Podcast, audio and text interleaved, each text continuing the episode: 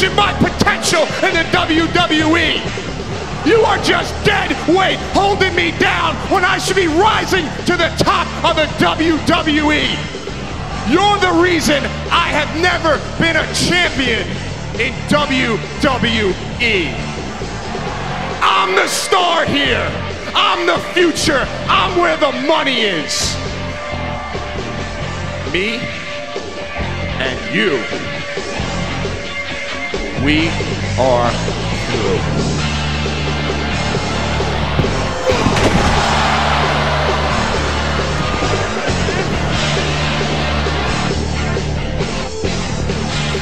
All of you people, all of you are saying that I, I disrespected a historic moment, or that I, I made a mockery of the women's division, or here's my favorite, that I needed James Ellsworth to help me climb the ladder and win the match for me. You know what I say to that? You know what I say to that? I say, who cares?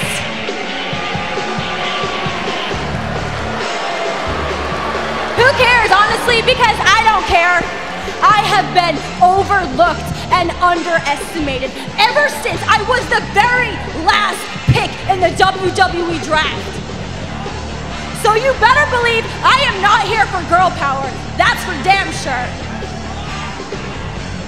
I won that match fair and square.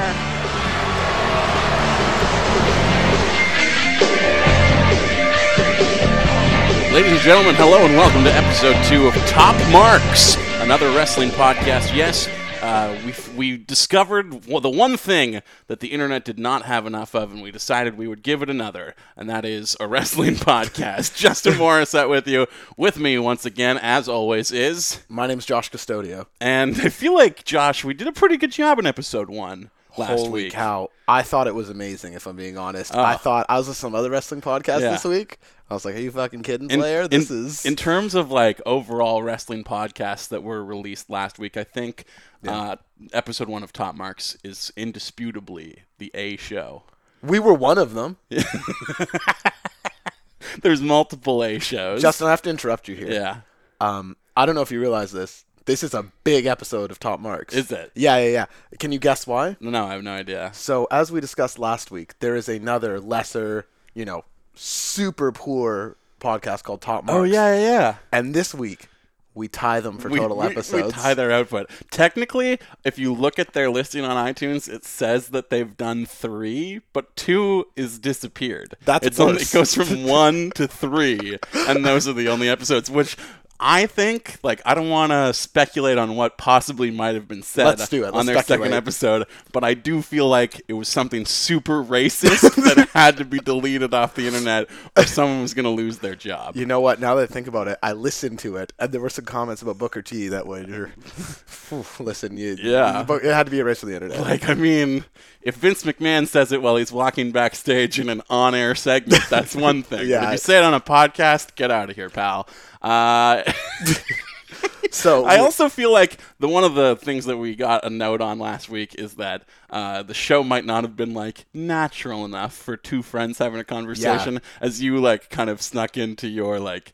Hello, I'm Josh Custodio, and you're listening to National Public Radio. yeah, that was me trying to get my sex appeal across. Yeah, it was, it was National Public Wrestling. Yeah. that, that was what it was. uh, but I feel like we're already off to a better start in that regard already. This Yeah, week. I'll try and have a worse voice. No, no, we're just you know, it's more of a naturalistic conversation between two pals. This is great banter. Yeah, absolutely. I always am talking about with my good friends about how it sounds like we're having a, a great friend conversation. Man, this sounds so natural. That's what I'm always saying to my friends. It's like, guys, this is just like we're hanging out. Yeah. Uh, of course, if you uh, have heard the show before, you know, but if you haven't, if you're tuning in for episode two, uh, the format is we, we discuss three topics every week and we will tackle them for a maximum of 15 minutes apiece. It is like a WCW television title match. Once we hit 15 minutes, it's over. It's a draw. We move on to the next thing. And uh, there's a lot to talk about this week. So why don't you let the people know what our three topics are for episode two? Topic one today, I'm going to say, is going to get a little controversial, Justin. a little controversial little topic one as we wrap up Sunday's Money in the Bank event. Now we'll go over a bunch of the matches, Jinder, Randy, Lana's debut, but I suspect that the bulk of the conversation is going to be around the finish to the women's Money in the Bank show. uh, Very, very controversial. a lot of Kurt. Angle, he was talking about it on the phone on Monday. Yeah, he's- he. I don't know who he was talking to, but he was like, "Wow, wow, did you see it? Yeah, I saw it. That guy loves his phone. Super phone. controversial. I tell you, it was a controversy. And after we're done Yeah. yelling at each other, He's there, always on his phone at work. He's like a fucking millennial, man. Yeah. it's crazy. What is he up to, Kurt? Just a sexy Kurt. And then in round two, we're going to talk about uh, the tearjerker that started off our week in uh, Enzo and Big Cass no longer hanging out together. the big main event segment from Monday night. Mm-hmm. Uh, the payoff to uh, kind of a month long mystery angle. yeah, uh, which I think we both really liked, and we'll get into that. Uh, and in the third round today, we're going to talk about how this plays into it, why we think Raw is currently the better show than SmackDown. Yeah, which has kind of been the first time I've felt like that the entire brand split, essentially. It definitely is the first time for me. So let's get into it with round number one. Round one, fight! So this Sunday, Justin, as you may know, was Money in the Bank, the SmackDown brand, the blue brand Yes. pay per view. And uh, well, why don't we just start off the top with it? We had women competing for the first time for a Money in the Bank briefcase. However, there's some controversy. Yes. The women were not the first ones to touch the briefcase in this match. Yeah, it's hauled down by James Ellsworth in the end, who gives it to Carmella after not being able to wake her up and, and push her up the ladder uh, himself, or herself, rather. And um, a lot of people are really mad about this and how it's just kind of a sexist look in that I think there have been like 75 or 85 ladder matches in WWE history. None of them have ever ended with someone who's not in the match actually pulling the case down themselves or the title or whatever. So that is a controversial finish unto itself. And the fact that it's the first women's ladder match of all time and that, like, Carmella wins because a man had to do the work for her is a, is a controversial note, too. And now, trust me, I understand, like, why that's offensive, but I also think uh, a gimmick match that is designed to get heels over, specifically like heels that are on the cusp of stardom who uh, just need a little nudge to get to that next level. Uh, there's not a lot of ways that you can get heat on someone when you've built up this match to have such historic importance. And I understand that, you know, uh, WWE still has a long way to go in how it treats women on No screen. question. I, I do understand that. I know that the the work of like the revolution, or it's basically feminism. They just never want to say the word on TV. I understand that the work is not finished, but I also feel like you uh, lose something when you are constantly trying to hold every single thing that women's wrestling does up to some historical standard Right. uh, as like a, a, a signifier of systemic progress when the the job is only done like the the revolution is only finished when you aren't noting how everything is like that. Now, they are obviously doing their best to highlight that as they continue to put the women in gimmick matches that women have never had before. And that's really nice and cool, but uh, it's like to be a heel in the women's division is really difficult right now when everything is supposed to have this feel good historic moment. Now, I get emotional when I watch uh, women's wrestling and, and, and women like win the title for the first time. I, I genuinely have cried at the end of like the women's title matches in NXT when Wow, Bayley so won. embarrassing. I have no problem admitting that. I I cried like during the curtain call moment that they got with the four horsewomen down there. They're just like big emotional moments, but there is something to like having Charlotte be involved in those moments when she is supposed to be a clear-cut heel or she was at the time because like I believe that this is the only finish that they could have drawn up that would actually put heat on the heels that need it. And that is Carmella and James Ellsworth. We talked last week about how they're very talented. They do a lot of good heeling, but it doesn't get a reaction. I don't think you can deny, having watched SmackDown on Tuesday, that they are now getting the reaction Holy. that they need to get.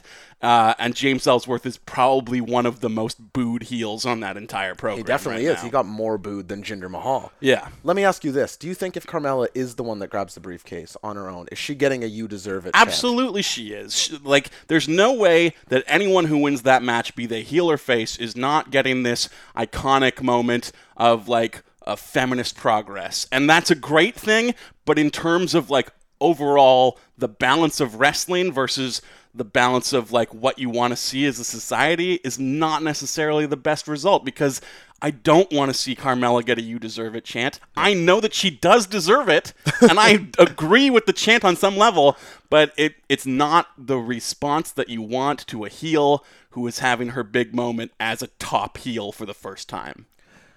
And like, I I personally don't think that uh, you know I think there's cheers no matter who pulls down the case if it's a woman doing it. I think you've touched on a couple interesting points here, and I'm first going to say the parts that I disagree with. Okay. Because I think we agree on more parts than we disagree. Here. Okay. I do think it is important that it was the first Money in the Bank match for a woman, and I agree with you that making everything into a history, and they've done it the the first time Natalya, two women are going to main event SmackDown. This sort of thing, I think, is overkill. But I do think for the first Money in the Bank match for women, it's the only part of it that I am sympathetic to. That if some younger woman is watching at home thinking, oh, you know, why, why did the man have to get involved? I totally, I think that that is a completely valid concern. But I think you have to take things within the context of wrestling. Mm-hmm. This is still a wrestling show. When they're saying, oh, they made it all about Ellsworth, I don't feel like Miz's current entire Intercontinental run has been about Maryse, do you? No, not really. And Maryse has won The, him the title multiple times over. damn near everyone. Every single time. Beth Phoenix and Santino. There, there's examples of this throughout time. So when people say it is making it about James Ellsworth, I think that might be searching for something. To me, it is making it about a heel tandem doing shitty heel things. If Ellsworth would have come in and gotten physical with the ladies, laid them out, proved himself to be the more solid competitor, mm-hmm. I think that's a terrible look. But that isn't what happened. This guy is continually the butt of every joke. He cheated. He, while the Well, women knocked well, I mean, you can't break the rules to, but like, you know, it was underhanded what he did to set himself up to pull down the case in the first place. unquestionably, while the women were all down, Yeah. he climbed the ladder, threw By- it to his. and he himself downed the number one babyface in the match. also that it's. So I don't know. I do you think what they did on Tuesday SmackDown does that does that answer any of this criticism to you? I feel like it undercuts the heat that they're going to get by redoing the match because ultimately Carmella needs to have the case. She's the only person we talked last week. She's the only person in that match that it makes sense to be Miss Money in the Bank and she stepped up to the plate and proved that she was the right choice with the promo of her life to kick off the show on Tuesday. It was incredible stuff. Where did that come from? I have no idea, but her and Cass both like they've been taking acting classes in their weekends or something. I have no idea. She Let me just say for those who may not have watched. Yeah. So after this, uh, come Tuesday SmackDown, Daniel Bryan, the general manager of SmackDown, comes out and says that there's going to be a rematch. So next Tuesday they're going to redo the Money in the Bank match. Now, SmackDown very much has been driving towards watching the TV instead of like pushing everything towards pay per view because their ratings have sagged significantly in recent weeks. And I don't think that that's a bad thing. As we head into next week's show, we already know almost the entire card of what the matches are going to be for next That's true. week. And a lot of them are pay per view rematches, but like just that you know what you're going to tune in to see is better than what Raw and SmackDown do most weeks, where they just assume that you're going to tune in because they have you. You're a diehard. They don't actually give you a hook to tune in for it, maybe until like the promo that plays on Raw the next or the day before the show. Um, Yeah, true. So that's a good step, and I do want to see them do the match again. But having banned Ellsworth from ringside, Carmella needs to find a new underhanded way to win again because she still needs to get heat. She needs that heat. And like her new look is great. I love the money tights. I love So the good. promo that she cut. Everything about what she's doing makes her the perfect choice to win this thing. And I understand people saying like, "Oh, well, if this had been like Money in the Bank match for women number 3 or number 6 or number 7, like then I could see them doing this finish and it not being such a damaging thing." Well, I'm sorry, but like these are the circumstances that we have right now. These are the gimmicks that we have in place for these people right now. And if this is what you want to do, and if Ellsworth and Carmella are the way to go, which they very clearly are, then this is what you have to do right now. You cannot treat every single moment like it's this fucking historic platform to do the right thing. The right thing is treating it like real wrestling that just happens to have women in it, and I think that is what they did on Sunday, and it has been construed by. Uh, outrage culture that is calling it short-sighted booking when really it's short-sighted outrage. This is not the end of this story. We're going to go towards a match probably at SummerSlam where Becky Lynch puts James Ellsworth through a table or maybe a stack of tables with a Bexploder suplex. And I want to see that so fucking bad. Uh, I talked to a girl about the the match the other day. Uh, Wait, you're a wrestling fan and you talk to girls? yeah, and I know a girl who likes wrestling. And I t- asked her about it, and she hadn't seen the match, um, just because maybe she just missed the pay per view or what have you. But I told her what happened and said, "What do you think of that?" And she said, "You know, I think it's accurate because men steal." Accomplishments and accolades from women all the time. The only difference is we're actually going to see him get his fucking ass kicked. That's interesting. Um, I hadn't considered that. because this is not the end. This is the first step towards a new beginning, basically. This is not James Ellsworth getting the last laugh. He is going to eat it really hard, like maybe even worse than he did at the hands of Braun Strowman. That's what he's hired to do is to take nasty bumps that a common man never should. That's the reason he has a job. And this time it's going to be at the hands of a strong woman and it's going to be awesome to see it happen. I do think it's worth noting too that the biggest pop on SmackDown on Tuesday was when Daniel Bryan did threaten violence on James Ellsworth. Yeah, cuz people want to see him get beat. I want to see him get beat. Yeah. Uh, but I do have one more thing to say, and that is that we are 15 months removed from women having the best match, undisputably, on a WrestleMania card. And, like, you know, at some point, we we need to just accept that women's wrestling is wrestling with women in it, and not. Uh, and not like a, a something that you read like feminist critiques into because I do feel like feminist critiques of James Ellsworth miss the fact that he himself is a feminist critique. The entire point of his character is that men are shitty. Like he had that promo a couple weeks ago about all of the reasons why he wouldn't bang all of the women in the ring. And the joke is, of course, that no one would want to bang him, which is, of course, the joke on half of the men who say those things about the women in that ring in the first place. Uh, I wanna know at J- more than half, like 98% of the men who say sexualized comments about female wrestlers or just women in general are like detestable human beings. That is the point of his character. And like to miss that point because you don't think a man should be in a woman's space in the first point in the first place, I think is to miss the boat on what makes him special as a performer and what the overall point of this story even is. JMO was shot out of a cannon Oh, on this one, ladies and gentlemen. fired up today. Look at this. I love it. So we got less than four minutes here to go over the rest of this card real quick. Let's do it to it. Luckily, I don't think Lana and Naomi is going to. Here, I'm going to pose it in one question to you. You're Yeah. going to give me a yes or no answer. Sure. Do you want to see Lana wrestle again? Uh, at the moment, no. Okay. But uh, like the potential is there for a yes, but she needs a lot more work. There were a lot of rest holds in that match that just made no sense even from like a physical perspective. leg. Yeah, what the fuck? Like, uh, like I think her her her finishing move looks really good. And the fact that that was all that they showed us last week got me kind of excited for the match. She needs more moves than that. And honestly, I think it's she's not that far away. Like she only needs to effectively have maybe 6 moves in her arsenal. And then like how much training can that really require? Cena only had five for years. Next question. The Usos versus the New Day. Was this the New Day's best match? Probably, yeah. We've when we talk about the New Day, we often say that they uh, have had a legendary, historic run, but you can't really point to any great matches over the course of that time. It was a really, really great match with the Usos. The finish I wasn't sold on, but this was this card top to bottom. A lot of people said it was like the worst WWE pay per view in years. I, I saw I saw multiple people saying like, "This is it. This is my breaking point. I tune out after this." We had so many worse pay per views already just this year in both Payback and Fastlane. Fastlane was the worst pay per view I've probably ever seen in my life. Uh, there was that whole Jinder Rusev thing that went on for at least 45 minutes. In fact, I think it still might be going on right now. Uh, is that what Um, Rusev's doing? yes, that's what Rusev is doing. He's still wrestling uh, the Big Show or whoever the fuck he fought on Fastlane. That's where he's been. Give me three words about Jinder. Uh, over. Uh, like working his best matches right now. I know that's not a, a, a one word response, Yeah, but him and Randy, I'll say the one word will be chemistry then because they have it. Randy is working the best matches that he's worked in a little while. He has better chemistry than anything anyone he's feuded with in quite a while. Jinder is working his best matches of all time. This is back-to-back pay-per-views where he's doing his best stuff ever. I thought this past one on Money in the Bank exceeded where he won the title before also and like it's hot. I want it to continue. Consider that Jinder is having better matches with Randy Orton than he was AJ Styles or Sami Zayn. Yeah, it's insane.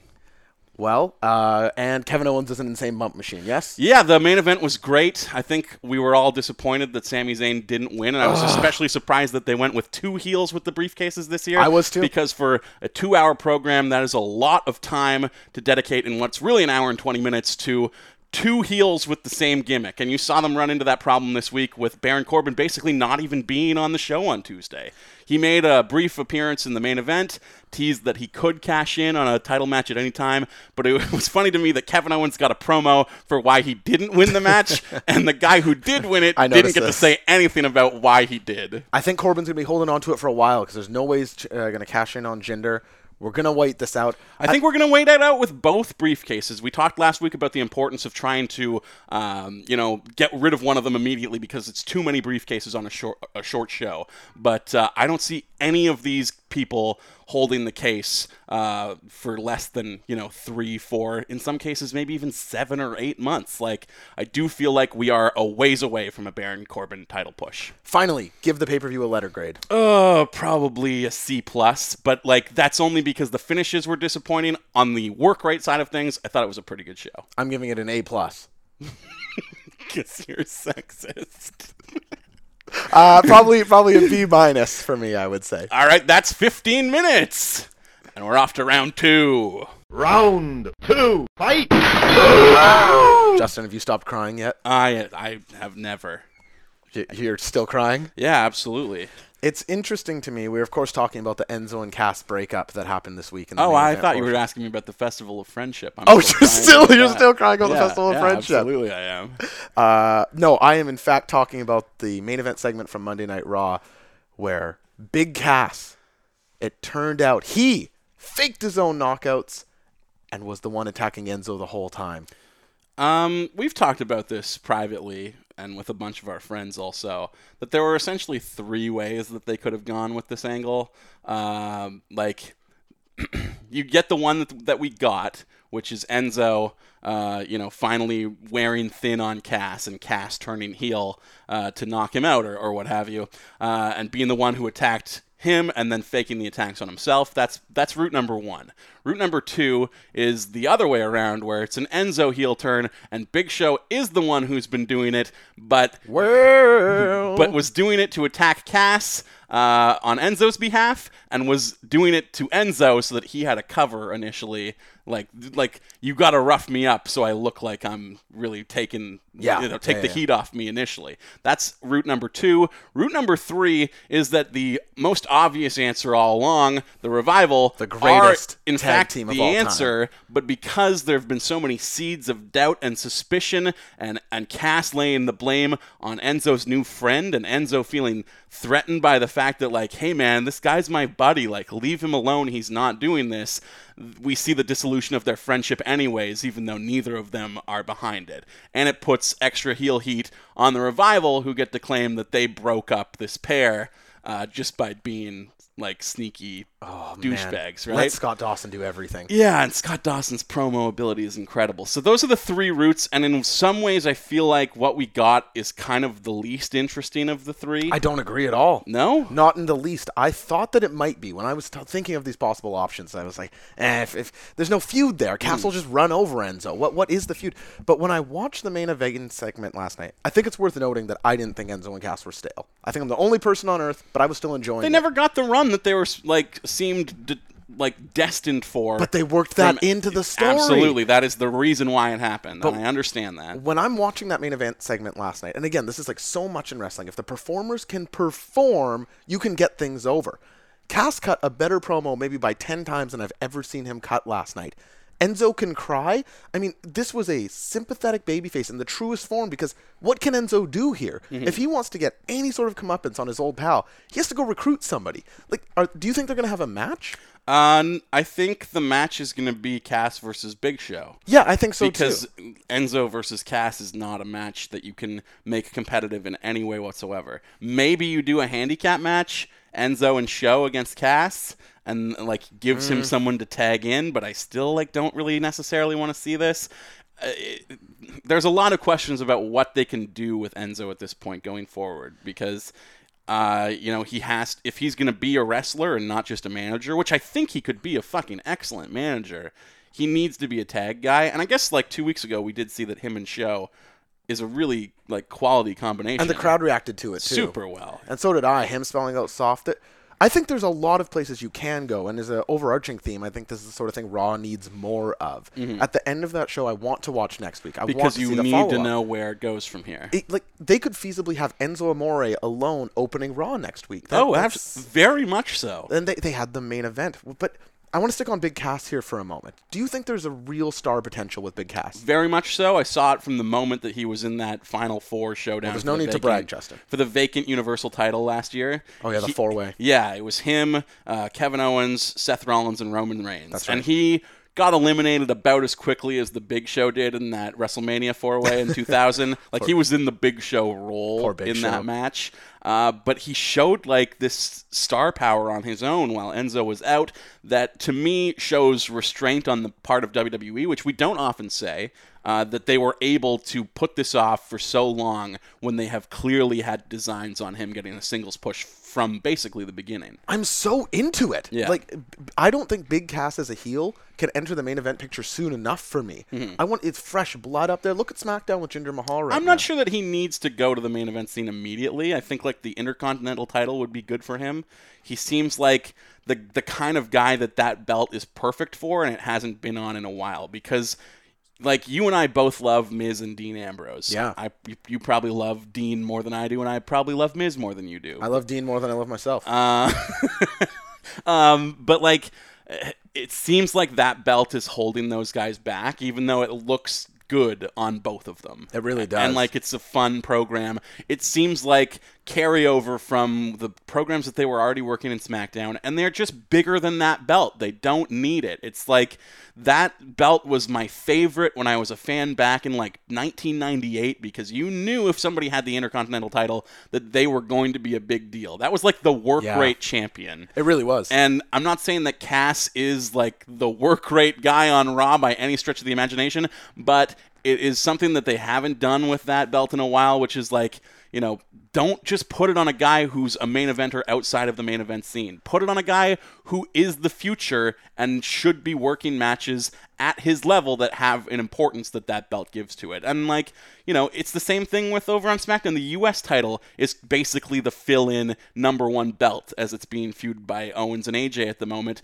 I definitely feel like Baron Corbin is more of a suitable guy to be holding that title, even though he's got his own thing to hold on to at the moment. And I don't want to talk too much about that because that's not the topic we're focusing on at the moment. But I do, I am excited to see Cass finally win gold because that seems where we're finally going now that he's shed his dead weight.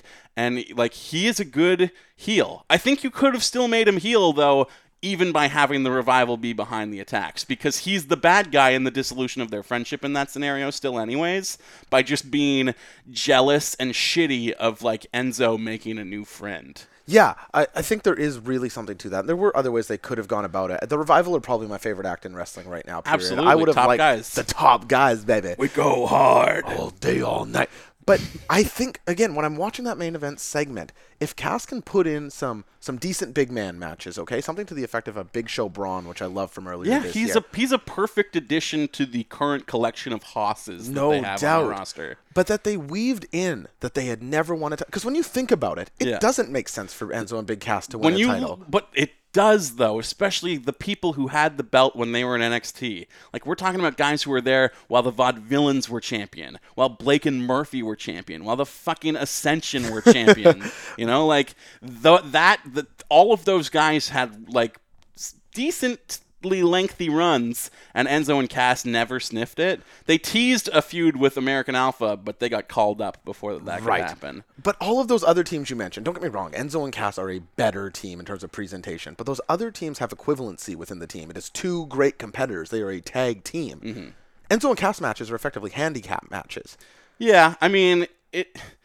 Every tag match is in a way, right? You're Of building course. to that hot tag no matter what the combination of stars is, and I do feel like there's always a little guy and a big guy But in, in not- every group. It's not as pronounced as it is with Enzo and Cass, but that is the dynamic of basically every single tag match. Has. Enzo won a singles match? I feel like he's lost every singles match. Mm, probably not.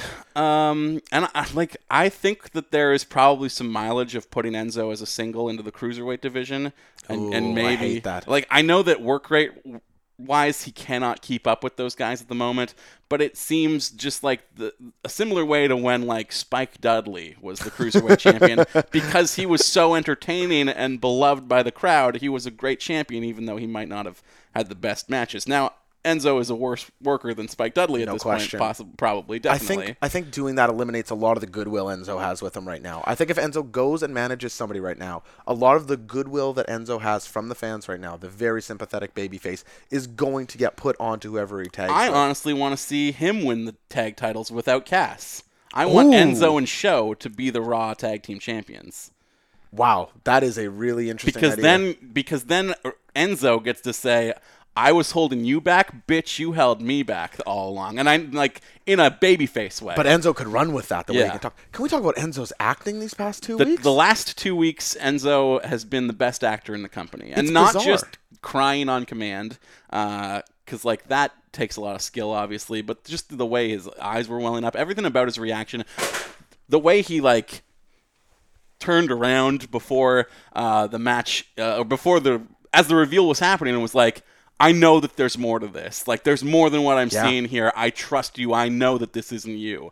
Like, just having that, like, desperation of not wanting to believe your best friend could be sabotaging you of course. was great. And then, like, last week, the way he questioned Big Show, to me, that was even better. That was, like, the best acting Yep. that Raw has seen in years. I think we had both mentioned that too last week. Yeah, we snuck it in even though we weren't supposed to mention it. how dare we? But it's it, and that sort of acting and the character building. These are the things that I really like in wrestling. Work rate is at an all-time high, and not mm-hmm. to get straight too far from it, but you can get a good match on Raw, on SmackDown without trying hard. But actual characters with investment, you understand why Enzo was hurt. He was doing the research into if it was his friend or not, and he could not believe. He was just like any person would do, searching for any reason for mm-hmm. to not be Cass. This is his guy. Yeah. And then he gets a boot to the head. Now, this is the last avenue that we haven't explored yet. Do you think that Enzo could have effectively been a, a heel also? Because I do feel There's no like question, the yeah. likability that you talk about when you say why they wouldn't turn Enzo, I feel like Cass was a pretty likable guy also and could have been a natural babyface coming out of this as like Enzo is a diabolical schemer Yeah. using people to, you know, go get to his evil ends basically. I Um, think the best Enzo run will probably be a heel. a heel run. manager. He is innately annoying. Like Yeah. you look at him, the way he dresses is annoying. His Yeah. haircut is annoying. I remember like Sheamus as a heel booted him in the face and People got a cheered. thank you Sheamus chant. Nobody has ever cheered thank you Sheamus in the history of WWE until he kicked Enzo Amore in the face so hard it looked like Enzo died. but I think this was right because from a physicality standpoint, you can't have Enzo be the heel against Cass unless you bring somebody else into it. Yeah, well, the thing would be that him and Big Show would be heels and he would be the the mouthpiece. Yeah, but then Big Show would have to turn. well, didn't he already? I think he may have. because it seemed like he was a heel at the beginning of this. And, Like it was looking like he wasn't going to put up with Enzo's shtick, and then he fully embraced the Cass role of being that second half of a typical Enzo promo. That itself was a turn already, so I got no problem with him doing two turns in two weeks. That seems about the Big Show pace. I think that's maybe a little bit under his normal If ratio. anything, the funniest thing that happened on Raw was him saying to Kurt Angle, "You know me this long, and you think I would I would t- turn on someone in this so way?" good. And he just walked out disgusted. And let's end on this. Cass, where did this come from? This promo is he a more natural heel? Is this where, where did this come from? I don't.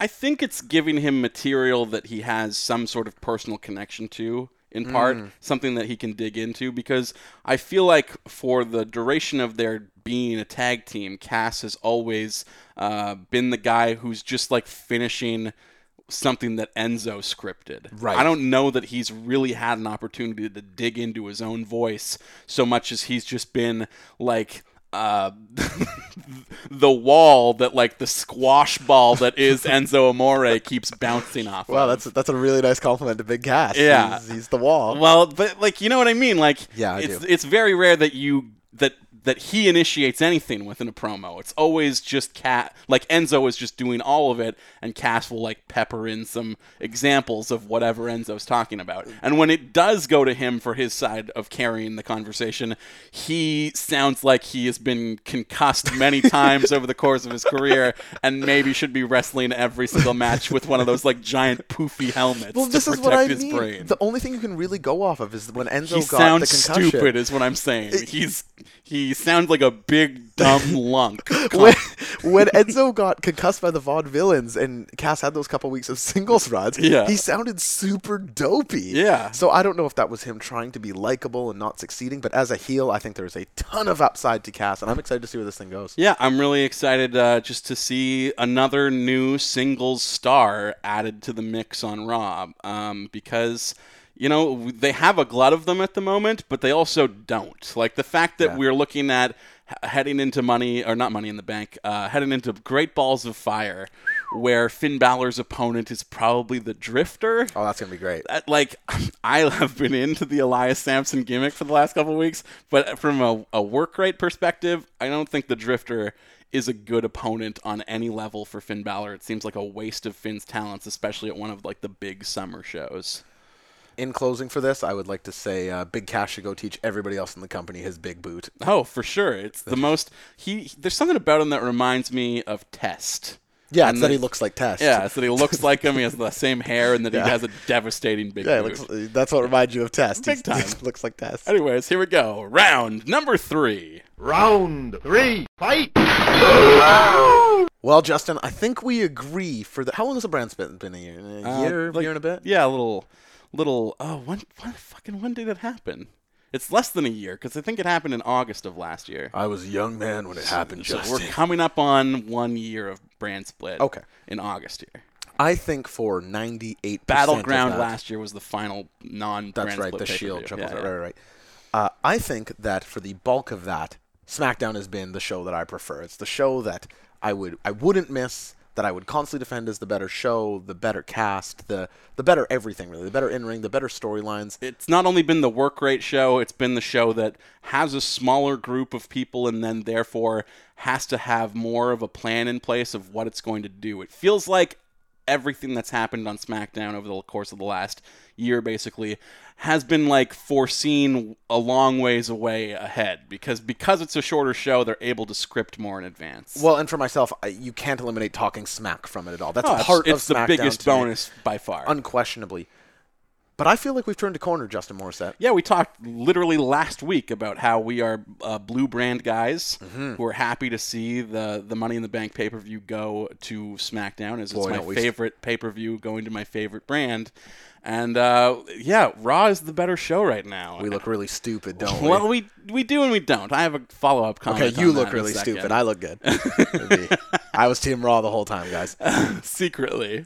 So let, let's start on the flip You're wearing a side here. Raw shirt underneath your SmackDown shirt. I really am. um, what what what has SmackDown lost in the past little while to you? What, what's where's the sizzle gone? Uh, well, we talked a little bit earlier, um, maybe even before we were recording, about like, you know, uh, Raw just feels fresher right now, and I feel like as much as I was happy to see SmackDown get the Money in the Bank pay per view, it almost had the same chilling effect that like the lead up to uh, Survivor Series did, because I loved. I, I loved Survivor Series as a pay per view, but the build to it was super disappointing because it was like both shows had to put all of their programs on hold for like five weeks Yeah. in the lead up to it. That's true. Especially when some of those programs were hot. And like we saw on Tuesday them suddenly get back to these things that they had to press pause on for like five weeks or however long the build was for SmackDown to get to Money in the Bank. Like, you know, the, that Kevin Owens AJ Styles feud was super entertaining for me before, like in the lead up to the last show, uh, which I don't even remember what the last, I guess it was Backlash. Backlash, they had a yeah. great match there. The build to it was good. Um, I liked the foot in the desk finish. I thought that was cool. yeah, and like the fact that that had to be put on hold or at least incorporated into a larger feud that didn't really let it continue the way it needs to on its own. You lose some momentum. Yeah, and like at this point, when you come back to them now, they start to feel stale because they've been around for a while. But how much focus have you actually put on that feud in the time since it started. Almost none. Yeah, exactly. So uh, I do feel like having Money in the Bank and, and putting those six guys into that feud and and uh, you know tying them up there as opposed to letting them continue to run their course through their individual feuds, uh, you you are losing something a little bit. Uh, but like there is a, an opportunity for them to get back to where they are. I also think that right now. Uh, I'm personally personally of the belief that SmackDown came out ahead of the changes that that, that took place during the Superstar Shuffle. Yeah, yeah, I think that's that's probably Like, right. They won the trades overall. I think so. but they won the trades in such in, to such an extent that the show almost has too much depth right now. Well, because they have like really excellent talent that just is not on the show This from is the week thing. to week. I think if you're looking at the difference between the two shows right now, for me anyway, you're looking solely at the mid cards. Yeah. The SmackDown mid card, the the Luke Harpers, the Baron Corbins, this sort of space, are not. There's not a whole lot of feuds They going on. they might not be on the show for like three weeks at a time. Where's Tye Dillinger? yeah, when was the last time we saw Chad Gable before Tuesday? you know? yeah, yeah. The the last tag team champions, not When even they, on when they were the tag champs, they weren't even on TV. there were weeks of not on TV. Uh, but I think you look over at Raw. Okay, so I, I am I love Titus O'Neil right Yeah. now. I love the Titus brand. I think this is the best fucking idea going. I mean, he here is this guy who is Who can't zero really work. wrestling, zero Yeah. wrestling, 100 personality, and whether you like it or not, that's personal taste. But he is oozing personality. he's a good hot tag. I can stand him in Is tag he? matches. Dude, yeah, man, I- he can throw people around. Like it's really fun for Yeah, that's one of the two spots he does, Like is that throw. people, but like that's what you need is a hot tag. You know, True. Like the tag match that he worked this week with Apollo Crews. Apollo did all the work, Mm-hmm. and then like just got to be the the guy in peril long enough that he made a hot tag to Titus, who came in and did his thing. So you've got that. You've got the Goldust R Truth feud, which is, I mean, how It's much? it's uh, petered out a little bit in the build to the match. Like I wasn't as into it this week as I have been, but week to week I do find it one of the most entertaining things on the show. Would you agree that it's much better than it has any right to be? Absolutely, very much. Like so. they are over delivering in terms. like, why am I investing in R Truth match? They have been doing this partnership, both the lead up to them joining forces and now the dissolution of it, for like feels like nearly two years. Yeah, Like, and I think that is accurate actually. that build went for like eight months before they even joined. Yeah, where they were trying to that they lose. it's kind of great. Yeah, but, like this is the best that they've ever been. This is the best that Goldust has ever been in a long time. And granted, it's just a throwback to what he used to do in his old And. I think, but I think that's good. and I think it's weirdly timely too. Yeah, because Raw for a really long time before this latest shuffle was a very top heavy show, and even the top end was not that heavy. Like you had your big four guys in Seth, Roman, Jericho, and Owens. Yeah. And like That outs- went on forever. Outside of those four, like the only person on the show that booking seemed to give any sort of shit about was Braun Strowman, and he spent oh. all that entire time just working dummy matches against local talent. So it's not like he's really uh, like obviously he did benefit from it hugely, and uh, the payoff Of course. was worth it. But like you're not placing him against like a Sami Zayn, though. When they did, that was the best thing going. I thought that was like the only time I'd been interested in the Raw undercard until this current run of the last three weeks was when Sami Zayn was feuding with Braun Strowman. Papa Braun doing cool shit on Raw week in week out is also just must see TV. Oh, for sure, for sure. Him choking out, throwing people places. He's he's the best. He is so much of what I love about pro wrestling. But right now you're reintroducing him into a card that like almost doesn't need him. he, it super doesn't need like him. it benefits from having him in a huge way and he's definitely one of the top stars on the show but this is three at least very good if not great raws in a row I think so. and I, I would say great. i can't remember the last time you could say that like I, th- I think most people would agree that the best Raw in a long time was the one right after the brand split when Sasha won the women's Right, title yeah, on yeah. Monday night. Um, and that looked like, oh my God, they've turned a corner here, and Raw is going to be must see every week. But it fizzled out again, like within, Instantly. like yeah, within two weeks, almost immediately. I, yeah, I mean, th- there's a lot to like, and for a three-hour show to be mostly filled, now I think their tag division is gonna need some love with the leaving of Enzo and Cass. But I mean, if you put Enzo and Show in uh, that place, Yep. you're not really losing a team. so sign much me up for Enzo and Show versus ref- the Revival. refreshing something. Oh my god, I want to see that so bad. And just having the revival back and being able to work again, I think is going to reinvigorate the the tag scene there quite a bit as well. I really do like um, Cesaro and Sheamus. Yeah, they're great. I feel like they have lost a little bit having both A to job to the Hardys for like three, Three months, months. straight, and B like they were really over as baby faces in a way that they do not have heat as heels. And honestly, their heel turn just made me like them even more. Well, and here's the like thing. when they decided to toughen up and kick the shit out of the Hardys after that match, I loved it. That was needed. I was hooting and hollering, but like, you know, they're now trying to work this heel gimmick that is to me not quite connecting. well, here's why it's not connecting.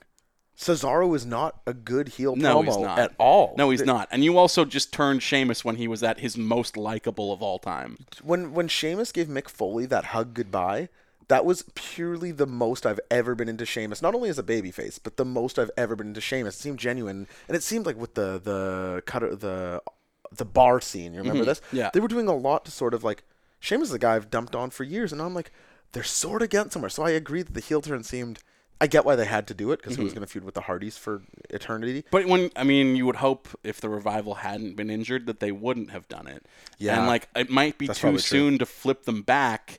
But I hope they do because like I want to cheer for that team again. I like them.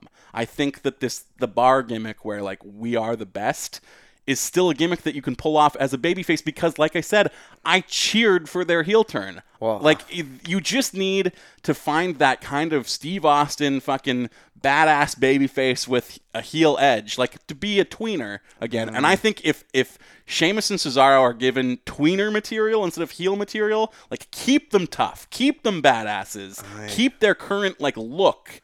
And, and I would cheer for that for sure. I don't know about the bar thing. I don't think somebody saying that they were the best in the world would ever get over as a babyface. I, I don't. It seems too braggadocious. I think it doesn't. It doesn't make any sense. Uh, but I do agree with you that, that that is the difference. Like, I'm super into the Raw main event program right now, too. Like, obviously, one of the driving forces of the show being as good as it is right now is this Samoa Joe Brock Lesnar program. and Lesnar isn't even there. Yeah, but again, I think even if you just took that away, It's still you'd good. still be left with a good show that is like finally making full use of its three hours. Like the number one thing that you can point to now as a weakness for Raw is the cruiserweight division. Like, th- like to me, that's what I said when people were like, "Oh, well, like." There's so much more to work to be done in the women's division before like people start taking it seriously or whatever. Now, granted, the women's division on Raw is dog shit, and it's been dog shit for several like months basically. Real at this dog point. shit tier. Since they since they put the belt on Bayley at Fastlane, the Raw women's division has been god awful. Well, Bayley's really bad now. Yes. So that. But but Alexa's cut some good promos. Alexa is talented. I think Bayley is talented too, but they're both just they're shanking the hand. It's bad booking. It's not bad talent.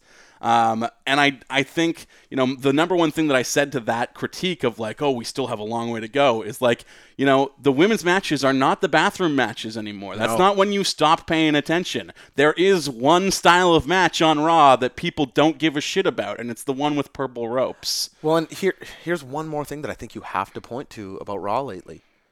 Roman Reigns has been considerably more enjoyable. But here's also a reason for that. One of the reasons why I really liked Roman this week on Raw is that he lost. Like Right. Roman is good when he is not elevated at the expense of everyone else. He's also good. He's speaking with so much more confidence. He has some swagger. Braun is his best opponent ever. Ooh, I'd have to think about that. But they are super well matched. Yeah.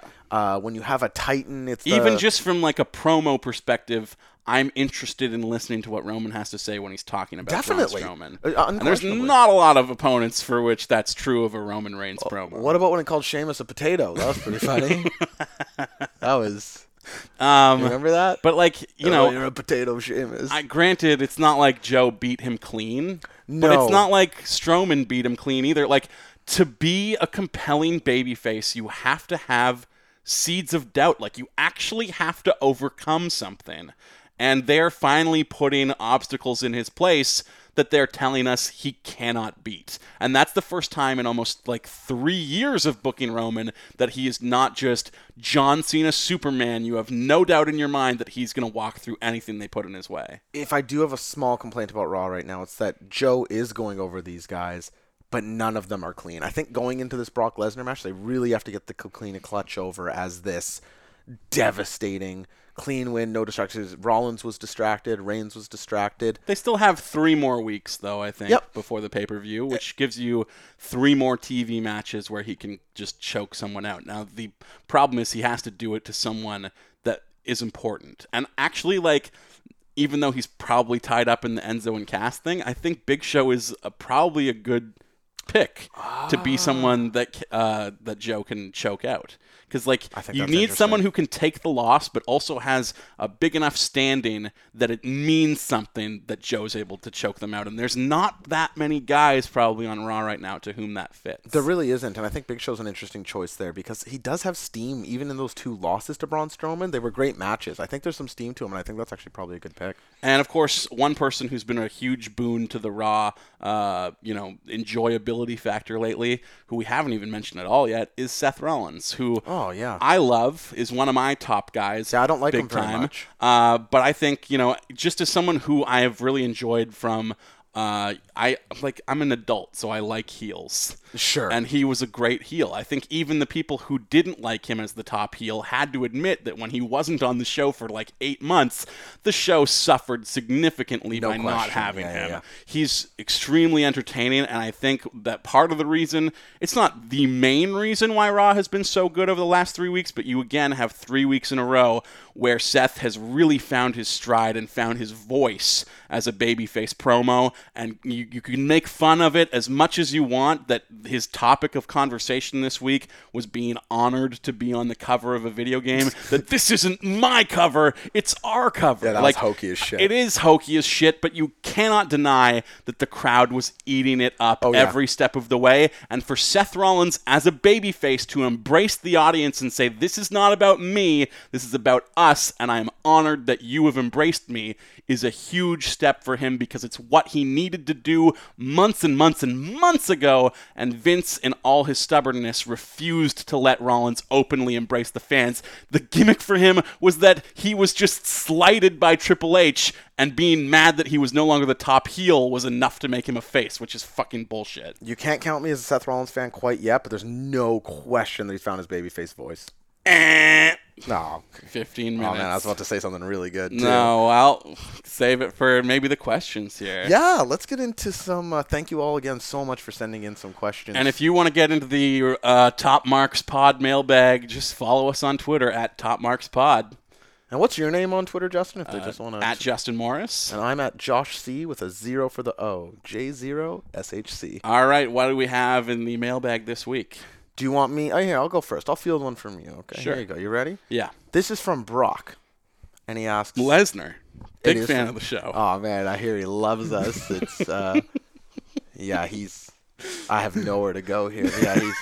He really likes it. Does he? Do you think he? He has no idea what a podcast is. Right? Uh, he probably does. Like he lives like he's a he's a man who prides himself on living in isolation, Mm. and I think that's like the primary audience for a podcast listener. Who know? do you think Brock Lesnar would like more, you or me? Uh, probably you. Like I think Yeah, I- I, I think think I'm so, too big of like a big sissy man. Like he Oh. he was listening earlier when I said I cry during women's matches when someone who hasn't won the title yet wins it. Like I cried when Becky won the SmackDown title also. I'm such a fan of Brock, but I like imagine I don't want to know his views on anything. okay, here's the question, and thanks for sending this in, Brock. What three wrestlers should be brought up from NXT to the main roster today? And who on the main roster would be relegated to NXT in exchange for them? So I talked to him a little bit more about what he was asking here. He basically wants to know To do an a NXT to main roster swap. correct, but not to get rid of people off the main show. Who could use a little bit of improving in a certain area in NXT, and who's ready for the big time to come up? Uh, I think this is like kind of a cheat answer for who should come up, but I would bring up Sanity as a whole. I feel like, you know, there's probably some individual parts within that group that do need more seasoning, but they're also, I think if the Wyatt family taught us anything, it's that you can hide guys who aren't ready by Totally true. being part of a larger stable. I mean, Braun Strowman wasn't ready for a year and a half while he was still on the That's main true. roster, but he had the look. And like a guy like Big Damo or Killian Dain rather, like he should be on the main roster right now. He is the best. He's awesome. Like he can work great matches. You don't need him to really speak in the role that he's doing right now. He's ready to be on primetime television. I think Eric Young was ready before he got to NXT, obviously, years of seasoning before even walking through the door. Uh, and I don't know about you know Nikki Cross entirely being up to that challenge, on, but like there are also women on the main roster right now that she is leaps and bounds ahead of too. So I'm uh, forgetting about the the third, the, the fourth person in that group. Oh, the guy who looks like Josh Barnett. Yeah, the other tag partner or whatever. Yeah, I forget his name. Me too. He sucks, but Oh, come uh, on, he's like, great. We love him, he- obviously. he's like the Eric Rowan of the group. Like you Whoa. don't need him to be good. He's just an extra body for the crew. And I think that having an additional stable uh, on the main roster, no matter which show you put it on, is beneficial. Obviously, there's guys who are really good and could be on TV today. Like I think Aleister Black being in NXT is a waste. But if I'm going to use three call ups and in fact a fourth to bring a woman up, also, I'll take all of Sanity. Who are you sending down? Uh, well, this is not a controversial opinion, but Dana Brooke needs to go back to NXT big time. oh, what? She she sometimes can hit her finisher though. she's a, she's a good actress. Oh. I find I like her character work. I I, really do. that. As a babyface, maybe not so much, but I do like she is a good actress, and I do enjoy the roles. Like the one week that they paired her with uh, Anderson and Gallows. oh, Even though that was during the peak of Anderson and Gallows, like shitty anti New Day comedy, some of the worst stuff that WWE has ever put on television, like the old day and all that. I thought that she was like an intriguing addition to that unit, and I thought that they, the three of them, were funny together as heels. But I think she's without redemption. Her wrestling is dog shit, and she needs to be sent back down to NXT. Um, I probably would have said Apollo Crews before he joined the Titus brand. well now he's straight to the main event. Now Oh, he's from yeah. Titus, bro. Yeah. Rocket to the top. uh, you were way better at making the sound than I was. I'm way blacker than you. Uh, Oh man, who is just not ready and has nothing uh, there for them? Honestly, like I love American Alpha, but they're not being used on SmackDown. You Yeah. should probably put those guys back down too, and NXT could use some tags right now too. for sure. Uh, who, who's your picks there? Well, I think having like you you touched on it. I think Aleister Black needs to spend absolutely zero more minutes on NXT. He's he was too good for the brand from the moment he made his entrance for they- his first match. And they know it with the stand-up entrance. Like it, it's all there. I, Yeah. I don't think he needs one more minute. I want to see him versus everybody. Uh, yeah, Aleister Black was my absolute first choice.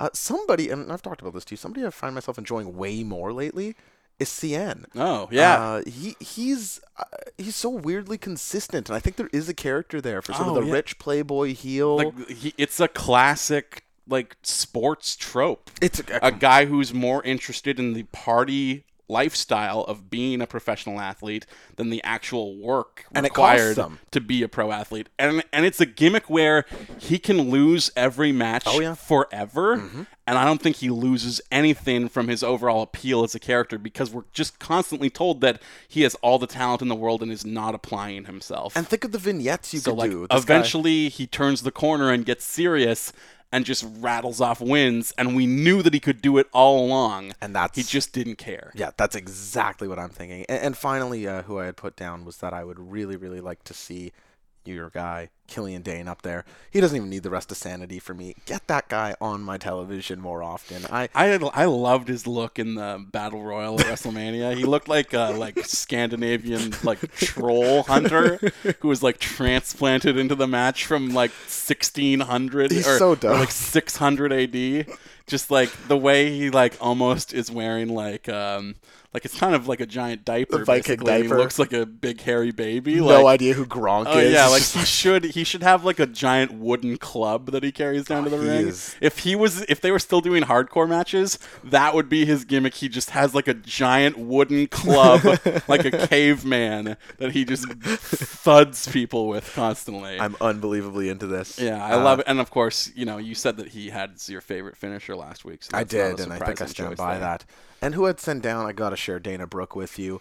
Um, I would send Enzo Amore back down at some point because I, do think there's really something there with Enzo. I think he has real star potential, real charisma. He just can't work a match well enough on his own. he needs to get down there. Or I'm not saying he needs to, but if they want to have him as a wrestler and really get him to be as big of a star as possible, I say send him down and let him wrestle a little more. And then I would say doubly for Alicia Fox. She's somebody who I think has parts of her moveset that are totally there. She has a good character, but I think a little bit more fine tuning would be, uh, yeah, very good for her. Yeah, man. Uh, this is a carryover question from uh, last week that we did not get to, to address on the show last week. This comes to us from Marlon Phillips, who asks As tired of a shtick as heel foreigner is, with so many cool heels now, what is a better way to get heat on a character? Yeah, the cool heel is an interesting thing because it is super prevalent. I think even during Rollins' heel run, he really had that going for him. Not a lot of people are actually booing him. Oh, yeah. like I booed him out of respect. Sure, exactly. And I think some people do that. I think Kevin Owens has a bit of that. There, Yeah. There's a I lot mean, of I- examples. I cheer for Owens just because,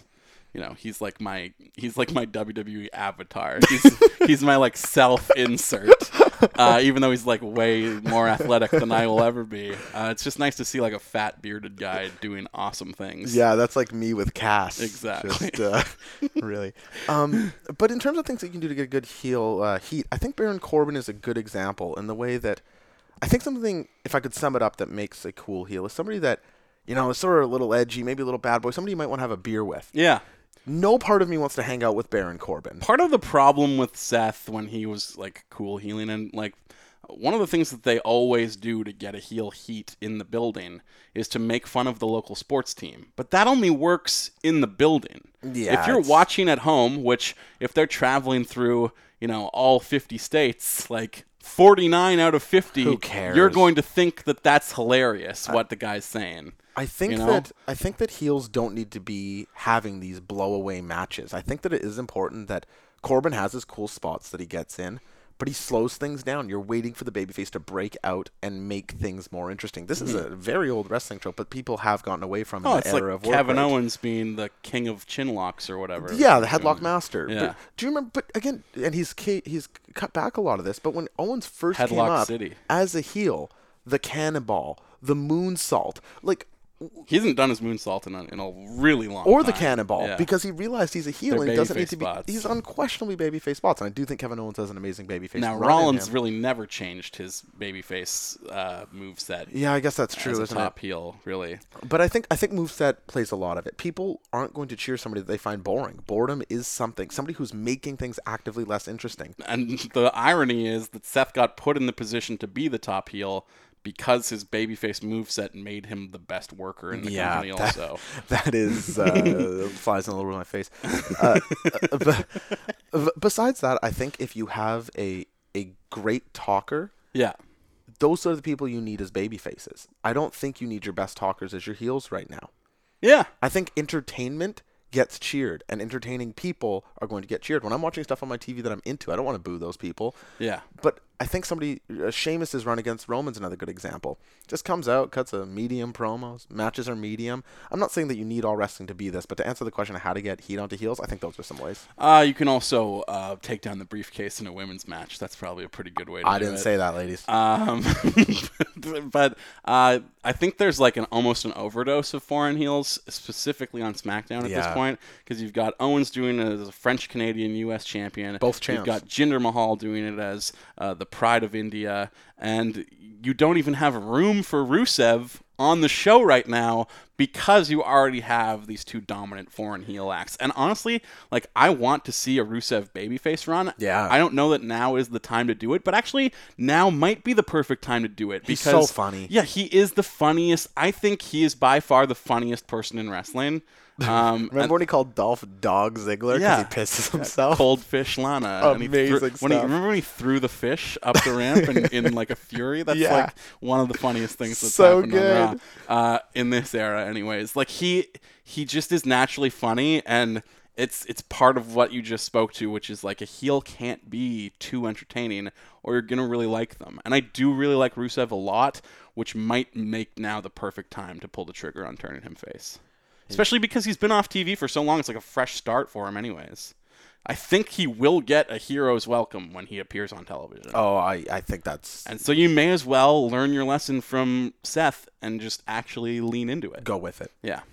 I have a question here from Todd. Uh, Justin, I love this question, and uh, I hope you're going to love it too. Okay? Sure. Do you feel prepared to fall in love? I, I I'm a single man. I'm ready for anything. Oh, hey, ladies, what's up? Ready to mingle.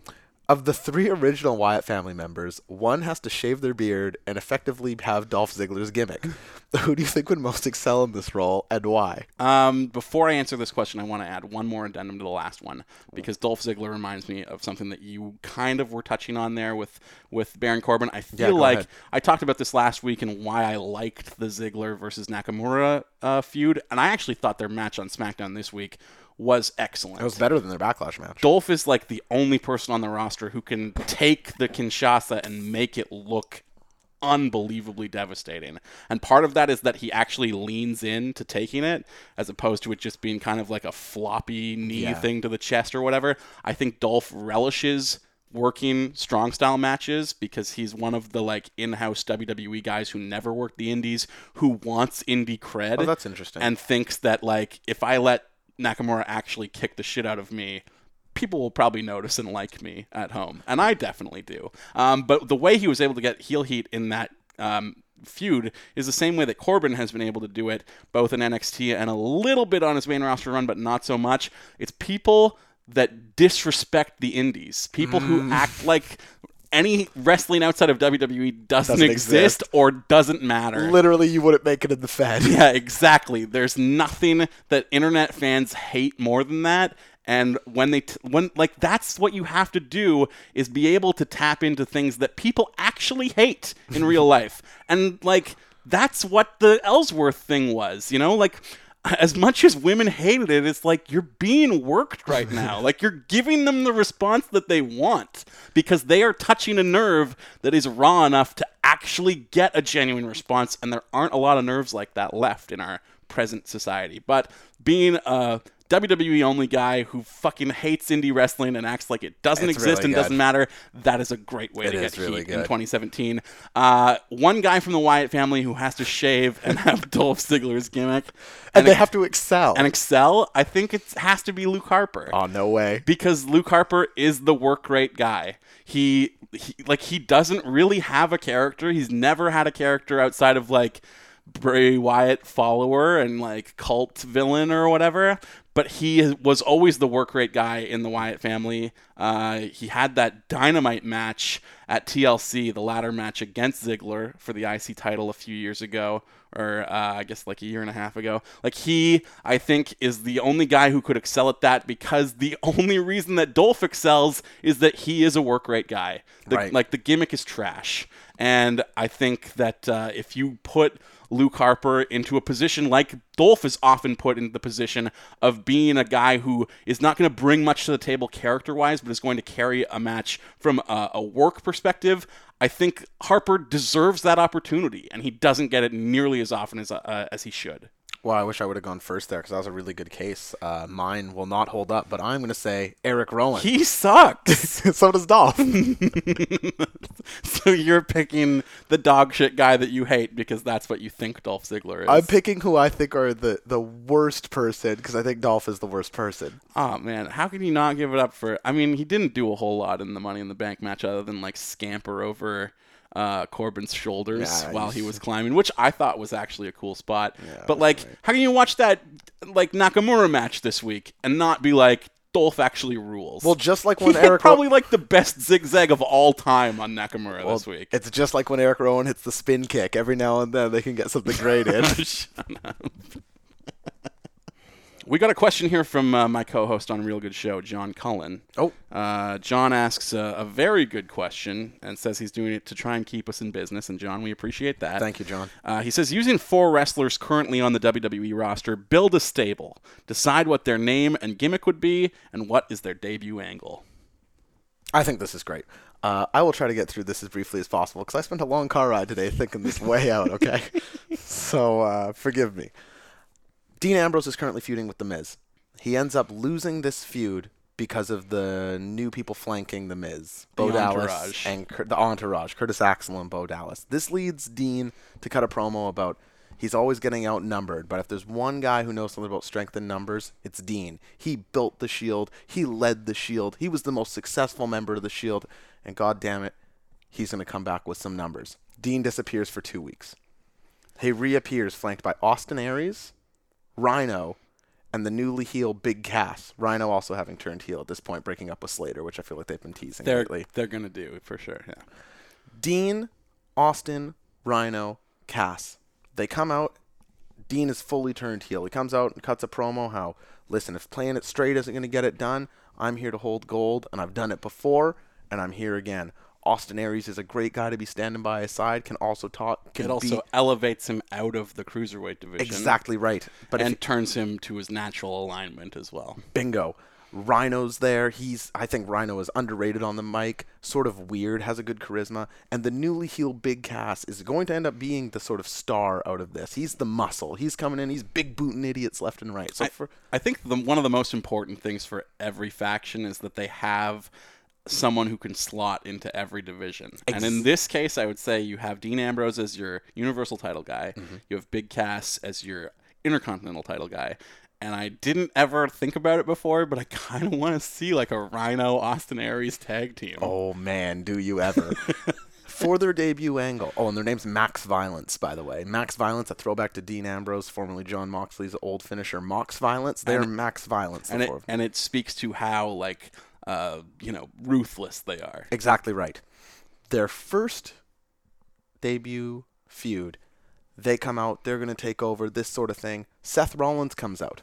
You didn't build the shield, Dean. I did. I'm the architect. You don't know anything about this. You need to stop, stop, whatever, soiling our good name, this sort of thing. Roman Reigns comes out, flanks them. The boys are back in town. They put the fists in and they stare down Dean, but it's four on two. Cass, currently feuding with Enzo and Big Show. Hey, Enzo and Big Show get in in this. You have Enzo wrestling Austin Aries for the small guys. You have Dean versus Seth Rollins, which is always fire. You have Spear versus Gore in Rhino versus Roman Reigns. Oh my God. And you have the muscles fighting each other in Big Cass. Did you really like think out the perfect uh, you know opponents as well? How much time did you have? It was like a 45 minute drive. I'm really Okay. happy with this. That's great. It is wonderful. I love everything about it. Max Violence. But I think you're really gonna like what I've got lined up I'm sure I here will. because it's it's it's not really me uh, going out on my own and, and creating something brand new.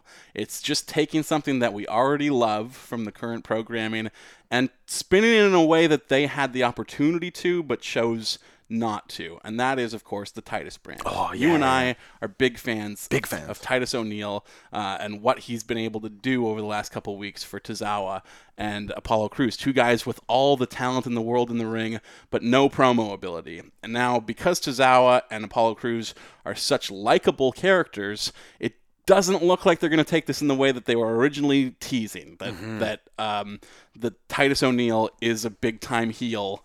And that he is still. I still like, want that. and and yeah, because I, I it's part of the fun of it originally when they paired Tozawa with him is that like he seemed like he was very confused about everything that was happening. like he was a a lost baby face who It's had entirely true. accidentally joined a heel faction, which was super funny and like there's a lot of comedy potential in that. But if you're also going to have Titus be his mouthpiece uh, in this feud with Neville, then Titus needs to be purely babyface, which I think is still a good use of him, but not the best use because my faction is called Titus Worldwide, and it is uh, taking him and, and like turning him into the kind of like agent power broker that like Jay Z wanted to be. Remember when Jay Z oh, was like, yeah. I'm entering sports management. I'm going to be the agent for like top NFL draft picks. this is already so good. It never happened really for Jay Z, but it can still happen for Titus. He is going to be like, like it'll be gimmick infringement on Pitbull, but you know, like I feel like Pitbull's working a heel gimmick as a babyface performer, like Mr. Worldwide. Like that is the the biggest heel nickname to give yourself in the world. So His music also innately heel. yeah, although some people like it. Titus Worldwide, and he's gonna he's gonna surround himself with talent because he is a Hollywood power player. He is oh he's in the entertainment business, and he's gonna work his connections to get all of his stars the best deals and like the biggest roles and the most prominent placement that he possibly can. He's Now- Ari Gold from Entourage. Exactly. And as an agent, he needs entertainers to work with. So he is going to surround himself with the A-list actor Miz. Oh my God. Who has recently broken up with his wife and needs new management. And he's also going to pair himself with uh, a, a, ma- a visionary director in Goldust. and he is also going to get into the music business with the drifter Elias Samson. So those are your four guys. It's Titus Worldwide, and you again have someone who can be in every group. We talked a couple weeks ago uh, as friends, not on the show, uh, because we do have conversations as friends that No, we don't now record we're now we're just co-hosts. uh, about um, you know who do you think you could inject into the main event picture of WWE the same way that they've done with Jinder, like an out of nowhere Right. hot shot into the main event scene.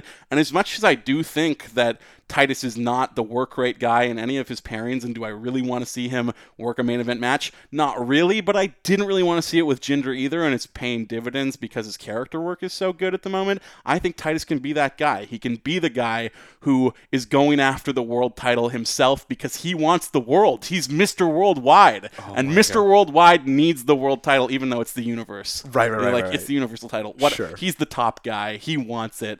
Uh, you've got your tag team potential there uh, in maybe the Miz and Goldust because I would love to see those The guys. actor and the director. Yeah, that's a great duo, and I feel like those guys are both so funny and so good at getting heat that they could be entertaining heels that still get booed because Miz uh, is like a guy who walks that balance all the time, and then you have your your mid level you know guy in the IC picture who in this case would be the Drifter because I I've really enjoyed his gimmick lately even though his matches aren't altogether uh, quite where they need to be. So I I don't I, can- don't have an introductory angle, but uh, that's my team, uh, Titus Worldwide, baby. Dude, that is excellent. Yeah. That is I don't know what to say. You blew me out of the water. Oh, yours was pretty good too, though. yeah, it was it was pretty bad. I Um, thought it was good. I want to see Titus Worldwide. Like I want this to be a thing. Oh, I I, The I want actor, it so director- bad. I want it so bad. I uh, I'm blown away. Uh, let's get to the next question here. This comes from the Matty Mac on Twitter. Thanks for sending in the question. Justin, Yes. when will Bo Dallas rightfully join his brother to become an unstoppable tag team? Uh, when are they finally going to pull the trigger on Bray and Bo together? I feel like Bray needs some time as a singles guy all by himself for a while here, and he's actually clicking in this Seth Rollins feud a lot better than I thought he would. We talked Surprisingly We talked earlier about Seth really finding his voice as a babyface promo, but I feel like the two of them have chemistry in a way that I was not expecting. Uh, because I really thought this was going to just be a makeshift, like placeholder, nothing feud for both of them. It felt like it would be. It's drawing kind of the best of both guys out. Totally and, agree. And like, uh, Bray needs a, a, an extended run as a singles guy with no uh, allegiances to anyone for a while. Like, just give us that clean break from the Wyatt family for a while. That I think he needs to reestablish himself as a dominating force of a heel. Um, but it, you know, my fantasy booking for Bray is always like, who's another superstar that you can pair him with to Yeah. make a dominant tag team. Well, I want to see Bray and Samoa Joe go for the tag titles. I want to see Bray and Roman go for the tag titles. Roman. And against uh, eventually, like seven years down the line, once you've already had him be like a four-time tag title champion, he's already won it with Randy. He can win it with Joe. He can win it with Roman. That is interesting. Uh, then you pair him with Bo and go for for, for tag title reign number five. well, I was with you until you went from him tagging with Roman Reigns to Bo Dallas. Well, there'd be a long break in between those two. And of course, like him tagging with Roman would be kind of the same thing that they did with Randy, where it's like it looked like they were going to do that the day after WrestleMania last year mm-hmm. when they were about the most interesting that they've ever been paired together as an unlikely tag team. He did that finger guns that led into the spear. Oh, he shot the spear. And uh, it, like it looked like, oh god, if you just run with these guys as a tag team right now, give them the belts, and then when they lose them, that is the impetus for them to implode on each other and do like Roman Bray round three. I'm ready. My body is ready. I'm always ready for more Roman and Bray. They work really well together, and it's one of the most interesting uses of Roman Reigns that you can do too. So that where he made the gun for the spear. best that was best moment on Raw in you know the last year. a top ten wrestling GIF. yeah. Oh, uh, it's my go-to GIF for sure. Um. Oh boy, I'm a GIF. Eh? Uh, so, I'm a GIF guy. Uh, I'll say that I agree with you that Bray needs a little bit of time to be established on his own, but I'd like to see Bo with him eventually. It makes some natural sense. Uh, I like what Bo's doing now with the entourage. I think that's going to be And he's really got a good look right now since he's grown out his hair and his beard. Yeah. Um. But I wouldn't hate it down the line. Uh. Yeah. I mostly agree with you. All right, we have another question. Our final question here. This one comes to us from Cowboy Tom, Tom Hanna at Tom Online, and he says, uh, Hello, Tom. "Who has the best T-shirt in the WWE?" Currently, right? Yes. CM Punk. That's not current. Oh, okay. Uh, oh, jeez. I, I like uh, Balor's current shirt, the Balor Worldwide with just the, the lightning bolt on it, the plain black with the lightning bolt. I like that shirt. BC Lightning Bolt. Yeah. Balor Club. Uh, it was a good look. I really liked it when it first debuted. And I'm also going to go with somewhat of a recency bias selection uh, because, like, we haven't even seen the guy himself wear it. And he probably never will because he doesn't look like a I wear t shirts kind of guy. Talk about Papa Braun. It, it debuted this week on a fan in the audience, and it is the Monster Among Men, the, the new Braun Strowman shirt. The first time I saw it, A, because we'd never seen it on TV before, and B, because it's a really good looking shirt. I actually thought it was like a fan made design. Oh, really? That somebody had like ordered off the internet from some indie t shirt maker or just like it had such a unique sharp striking look to it that it looked like fan art and not something that the WWE actually pumps out themselves because I, there's a lot of good T-shirts right now. AJ has a couple. Yep. Uh, Owens has done a, a few over the last little while, but uh, you know I think the vast majority of the tees that they pump out are not good. Not good. at all. So to see something awesome and to see it just like to, to not even see it on a wrestler, but to see it on a guy. fan in the stands and be like, "That's a nice shirt. I want that." I think it is the debut T-shirt from the Monster Among Men, Braun Strowman. I love it. Yeah, and with that, uh, I think that'll do it for for this week's Top Marks Pod. We went a little bit over an hour, but uh, it, was, got, it was good. man, I this is. If I was not on this show, Yeah. I would still probably listen to it. Oh, good. I, I'm glad. for Pretty good compliment. I think if I was not on the show, uh, I would not listen to it because like it'd probably just be like you yeah. just asking questions and getting no answers, and that's probably not that interesting. This actually sounds like that sounds like a pretty good show. a guy who just poses questions and then there's like three and a half minutes of silence afterwards. This is I'm heeling up right now. That was probably the most heel thing I possibly could have Rhetorical questions with Joshua this- Custodio. And this episode, uh, do we have any advice that we want to send the people with on their way before we wrap up? Uh, be hot, be spicy, tastes great. Yeah, watch yourself some Curry Man videos, ladies and gentlemen, because he's hot, he's, he's spicy, he, he tastes, tastes great, he's Curry Man. No.